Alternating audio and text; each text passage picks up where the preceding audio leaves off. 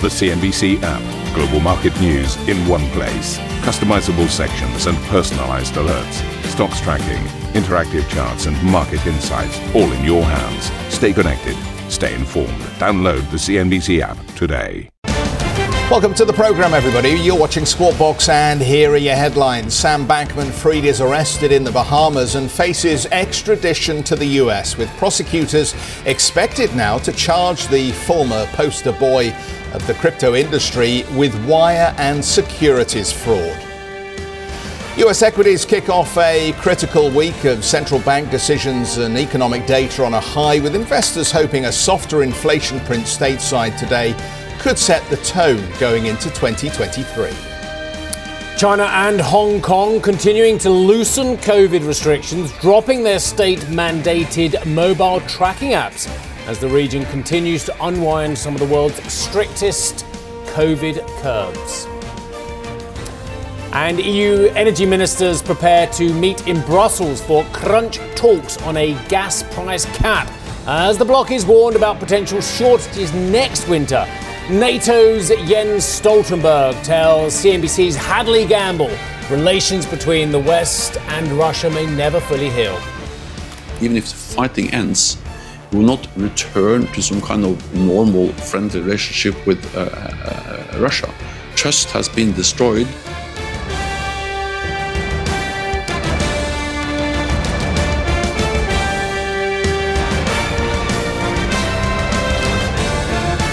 Morning, how are you? Yeah, very good. I, I braved the, the mean streets well of done you. Sussex to get in. Oh, you'll be pleased to know. How, how was the snow?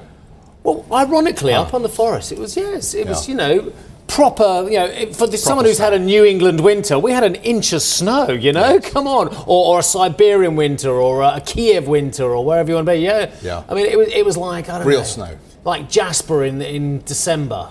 Right. In, no, it was it was it was, in the- it was enough Okay. to shut down Britain about an anyway. inch then, something like About that. an inch, yeah. Um, so we, we asked a question yesterday, didn't we, about uh, whether Sam Bankman-Fried was going to turn up in DC or whether he was going to do it through some video link to speak to Maxine Waters and the crew at the Senate, uh, the, the Financial Services Committee, the House, I think it was. Uh, and, and we got our answer quite quickly because you said to me, no, no, he always intended to do it Yeah, I via think, video I, thi- link. I think the messaging from Sam Bankman-Fried was, I'd be very happy to testify. Very happy. Virtually. Virtually, not not turn up in US but jurisdiction. it looks like the authorities have a different idea about this. Yeah, it looks like a few of the authorities are are kind of saying, no, you come over here and we'll have a chat. And, and that's kind of what's happened. Sam Bankman Fried has been arrested in the Bahamas after US prosecutors filed criminal charges against the FTX founder. A sealed indictment will be released later today detailing the charges, which are said to include fraud and money laundering, according to multiple reports. The US Securities and Exchange Commission has also separately authorized charges related to violations of American securities laws. Bankman Fried is expected to be extradited to the United States, setting the stage for a trial. Now, Bankman Fried previously told CNBC he wasn't concerned about criminal liability.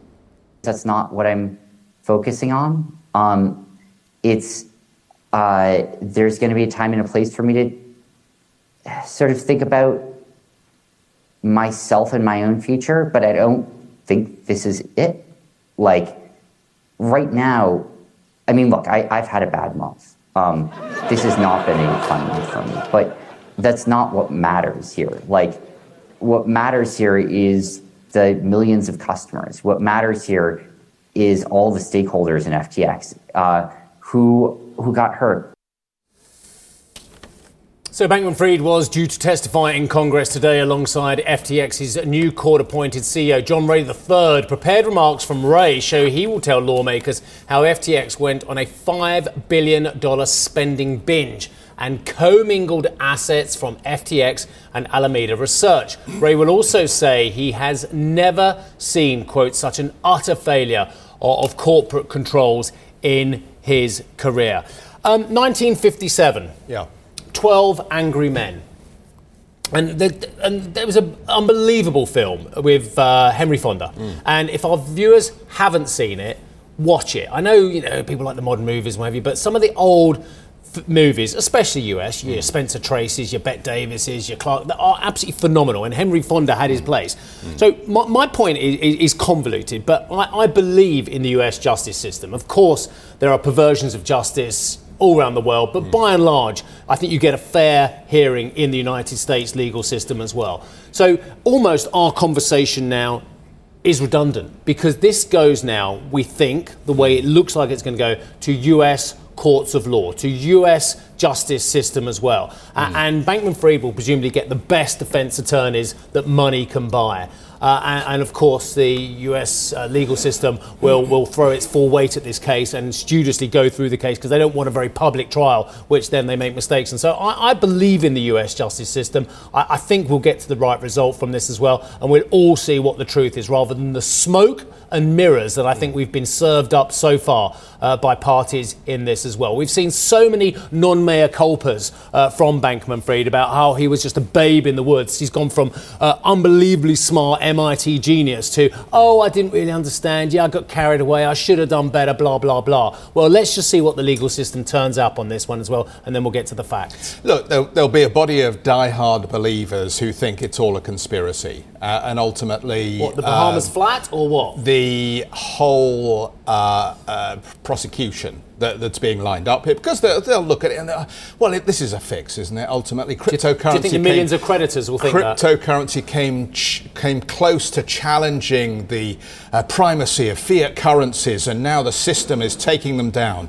Well, let's leave them to believe whatever fantasies they want to believe here. I agree with you. I think let due due process uh, run its course here, and we'll find out what really happened. Hopefully, and then if anybody needs to take the consequences for that, then they will take the consequences. I think for uh, for those who have any of this currency at the moment, um, or any crypto assets, I think the question is where, where are the other bodies buried at this stage? And there is a process now underway to expose malfeasance and uh, bad practice wherever it was. And I think very interesting that Reuters and others have started reporting within the last 48 hours that there is more focus now on Binance and CZ, someone we've interviewed on a number of occasions, I think from Dubai, where I, th- I believe he is. I don't think there's an extradition treaty between uh, Dubai and the United States, but, but we'll see. I'm sure that has nothing to do with the fact that he's there.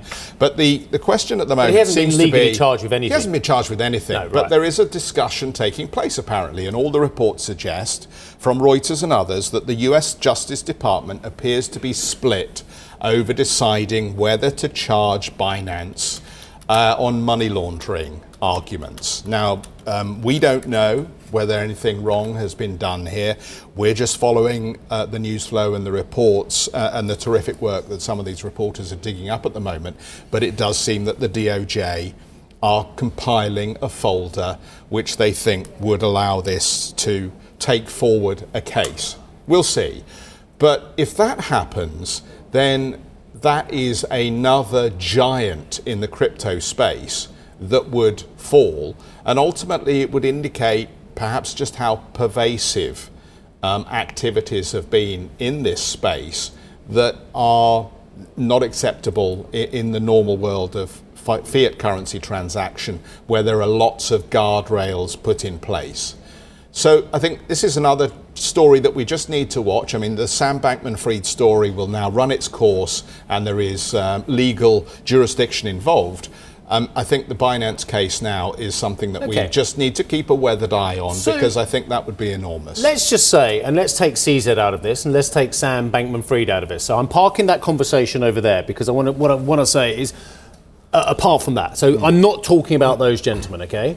There are enormous numbers of crooks and snake oil salesmen in this business, in crypto. People who are trying to take money from others and create pyramids as well. Isn't it great if all the crooks come out of that business and the joys and benefits of blockchain, which we know there are a lot of benefits of blockchain because all the finance chiefs tell us so, but actually, if we take out these people who are accused and are practicing malfeasance in the crypto space. And I'm 100%, just for legal purposes, not talking about those two gentlemen. I'm talking about the, the, the, pyramid selling of products, the, the theft of people's money, the theft from their wallets as well. Um, all kinds of issues going on. Um, isn't it good though that we get clarity and actually we can move on from that? Because if crypto is the future, it's going to need to lose these individuals and these organizations who are trying to steal money. Uh, and actually, it could well be something very successful potentially if a lot of the malfeasance is taken out. Yeah, no, I, can't disagree with any of that. I mean, the, C- the CBDC, the central bank Digital investigation into the relevance and value of these for lowering global transaction costs. I think it, it's still work that's worth doing, and definitely, you know, for anybody that's um, gone to the airport, God forbid, and paid up huge no charges, sympathy for those people huge and I charges um, do and you don't. for FX transactions. This is the man, The ladies and idea- gentlemen, who you always know where Jeff's going two days before he goes on holiday because it's, I'm just popping down Fleet Street and I know exactly where you're going. and this is why. So Jeff then goes to his money changer or, or FX. A money changer. A money changer. And you change up your currency, don't you? Yeah, well, if and I then when you get to the little bit of airport, you love looking at those appalling levels Yes. From the people there because they're Yes. just, uh, they are, I can't believe they're legal. Forewarned is forearmed, and let's face it, anybody that changes money at the airport is um, may have is other things going on in their life. Well, They- they, they, may, but but I just wanted to make another point here, um, ju- just very briefly. Um, blockchain, you know, forever. It feels like we've sat around this desk and we've talked about, well, the crypto stuff we don't understand. Blockchain we kind of understand. The, the security of the process and the transaction, very important. But I'm starting to wonder where is the delivery? I mean, this is a tangential side note to where we came in on this conversation. But I did notice yesterday as we were talking about the change of helm at Maersk that Maersk has actually just put to bed a deal that they had with IBM for some years that was all about evolving the blockchain and using it in a business way um, in, in the transactions that they do around uh, the, the, the list of uh, um, uh, things they carry and where they're going, and the blockchain would provide security and so on and so forth. And it seems that they've put that arrangement to bed here. And increasingly, beyond a few central banks like the Bank of France, which have used the blockchain creatively, I think, for a bond issuance, not really hearing a lot about real life implementation. I- I mean, is this another one of the sort of tech stories that we were told was going to be incredibly important, ah. but seems to be a bit more like a submarine? It may be happening, but it's very much below the surface. so I, someone said to me a, a while back, and I, I thought it was very tr- a great truism. All those amazing internet companies we had and we saw in 1998, 1999, that then a lot of them went bust in 2000. yeah. But the internet's changed all of our lives forever, I think. I think it's been the most amazing technological change. Perhaps you could argue that and mobile phones, but I guess they're related as well. In, in, in the last 40, 50 years, stunning technology. But, but show me a pure internet company that just provides internet that is actually making vast amounts of money from it.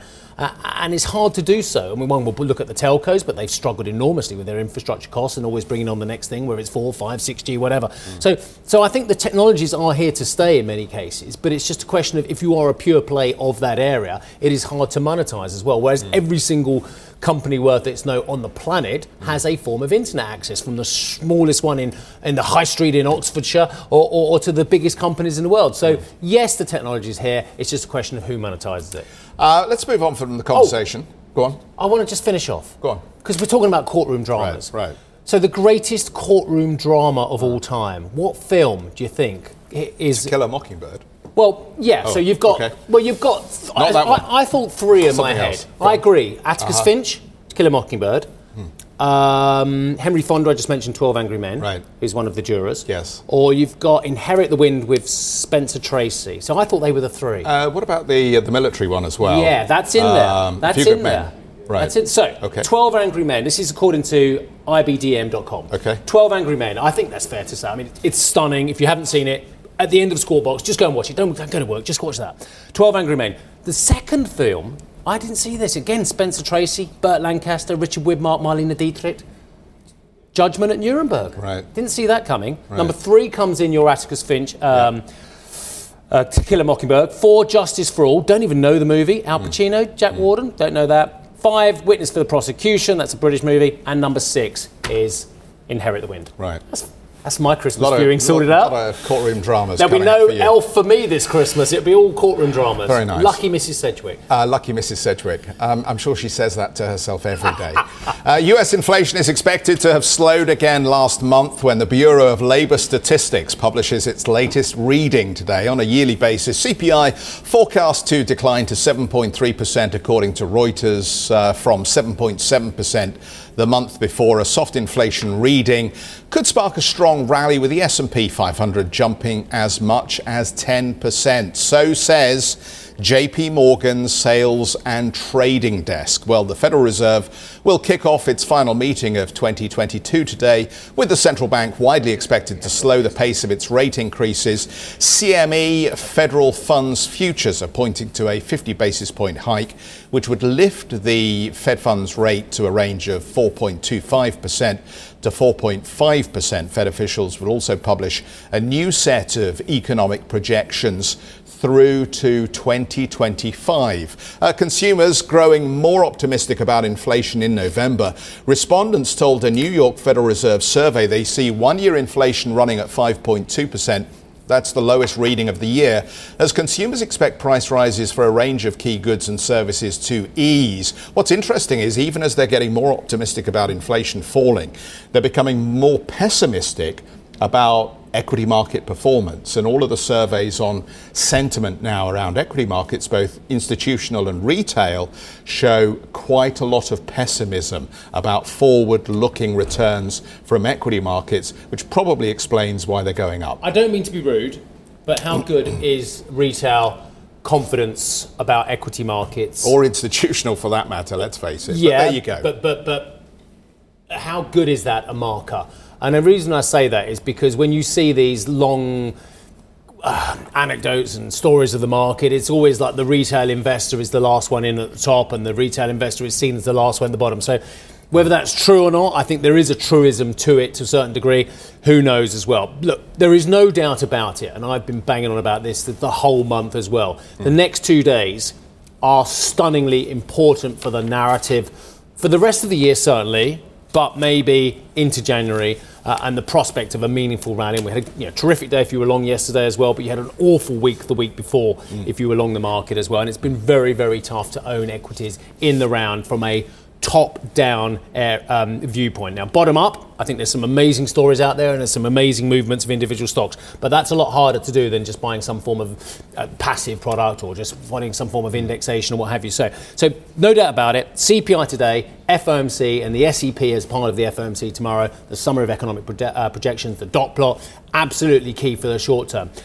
But the problem is, we're doing that classic mistake uh, uh, of pinning everything on one piece of data, and I'm making that exact same mistake. That's my point. I'm, but but Yeah. thereafter there'll be another piece of data, and thereafter there'll be more CPI concerns, and thereafter there'll be another revolving credit concern as well. So the fear about recession will not abate, and the fear about where the Fed goes and whether it's gone too far and what the lag effect is on their rate hikes, that won't abate after tomorrow by the time we have all that information from the two pieces of data dump that we're looking for. But people will think it does, and that's a dangerous scenario. How sticky is the inflation? It seems to me that is now the new debate, really. Um, I mean, we spent a lot of the uh, third and fourth quarter of this year fixating on the pivot, and that was the market narrative and a reason to um, to begin buying risk again. Because we've obviously had a bounce off the October low that we saw for the S and P, but now I think the debate is shifting into just how long lasting will this inflation be? Because the, the Goldilocks scenario has us magically getting back to 2% relatively quickly. And difficult when you look at the historical periods where we've seen inflation spikes like this to believe that it falls away quite that rapidly. And it was interesting listening to Brian Moynihan yesterday saying that he thinks it's going to be around for some time here because the, the, the, the markets have, have sort of decided that as long as we continue to get weakening inflation prints, everything is going to be okay. But quite frankly, anything that's still got 7% at the front end is going to be worrisome for the Federal Reserve and will encourage it to continue with the pace of hiking here. And, and again, that's you know the problem here because what are we heading into in 2023? Is it going to be a world where we have low inflation? Um, if we have low inflation, it's because interest rates have gone high. If interest rates have gone high, do we then get low growth?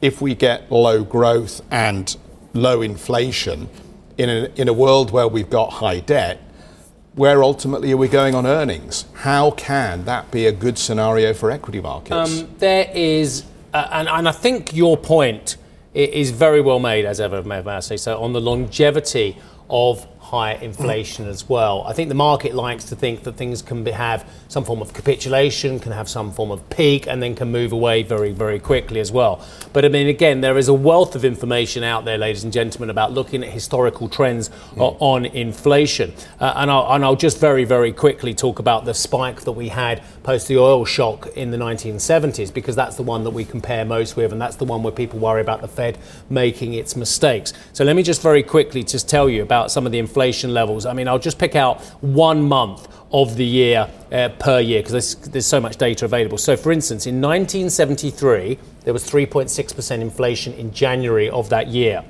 Then it spiked, oil price crisis happening, uh, to 1974 of January, uh, 9.4%. 1975, 11.8%. So already there, mm. you have a two year event with a big spike of inflation. Then dare I say, it it dipped a little bit down to a low of 5.2% in 1977, mm. but then started to pick up again. And so in 1981, you still had 11.8%, and in 1982, you had 8.4%. Now, then it started abated. But my point is there from 1974 to 1982. That is, I think, what we can call the duration of the inflation shock, uh, certainly in the United States.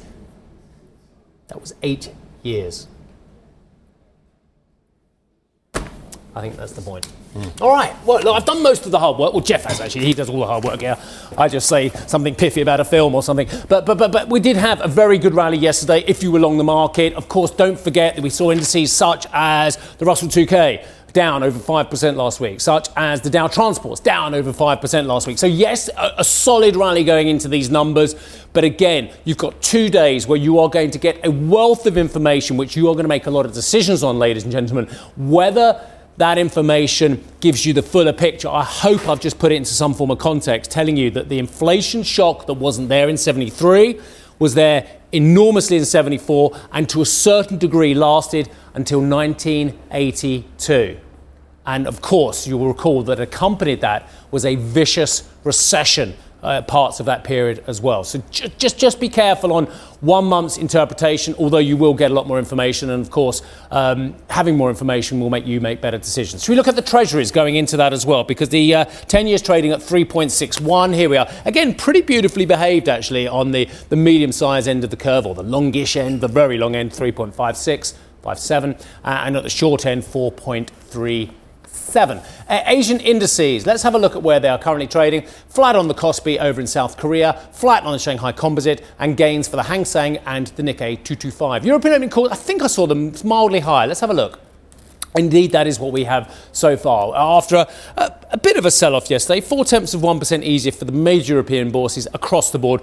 But again, we're looking at the US futures, and I'm not t- here to tell you don't worry about what the futures are showing at the moment, but I'm just here to say there's bigger events to come, isn't there, over the next 48 hours? So that's what you need to look at. But we do have um, some minor positivity uh, on the US opening calls. Jeffrey. Still to come on the programme, then China has launched a legal action against the United States over its new chip export controls. Uh, we'll talk about that when we come back. Stay with us.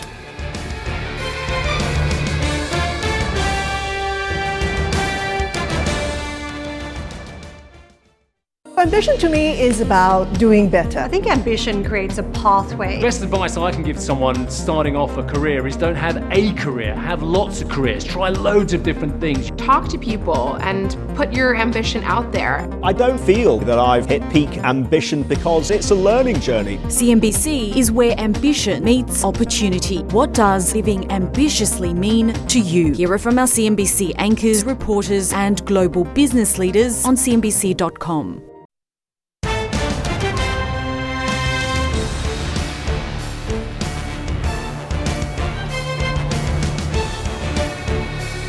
Welcome back, everybody. Hong Kong has further eased COVID restrictions for international travellers with measures on people visiting bars or restaurants scrapped from tomorrow.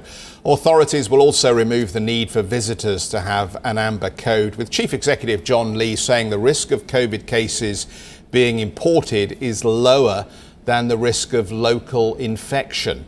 China has deactivated its mobile tracking app Authorities said the state run app, which has been in use for the last three years and uses phone signals to track whether someone has travelled to an area considered to be high risk, would cease to function. Similar mobile apps operated by provinces and other regional Chinese governments, however, still remain in place. Let's get an update on these stories from Sam. And Sam, interesting, starting to see pictures of people queuing up at so called fever clinics now, as there is obviously a rush on to try and get your hands on any kind of cold or flu related medicine that might ease symptoms.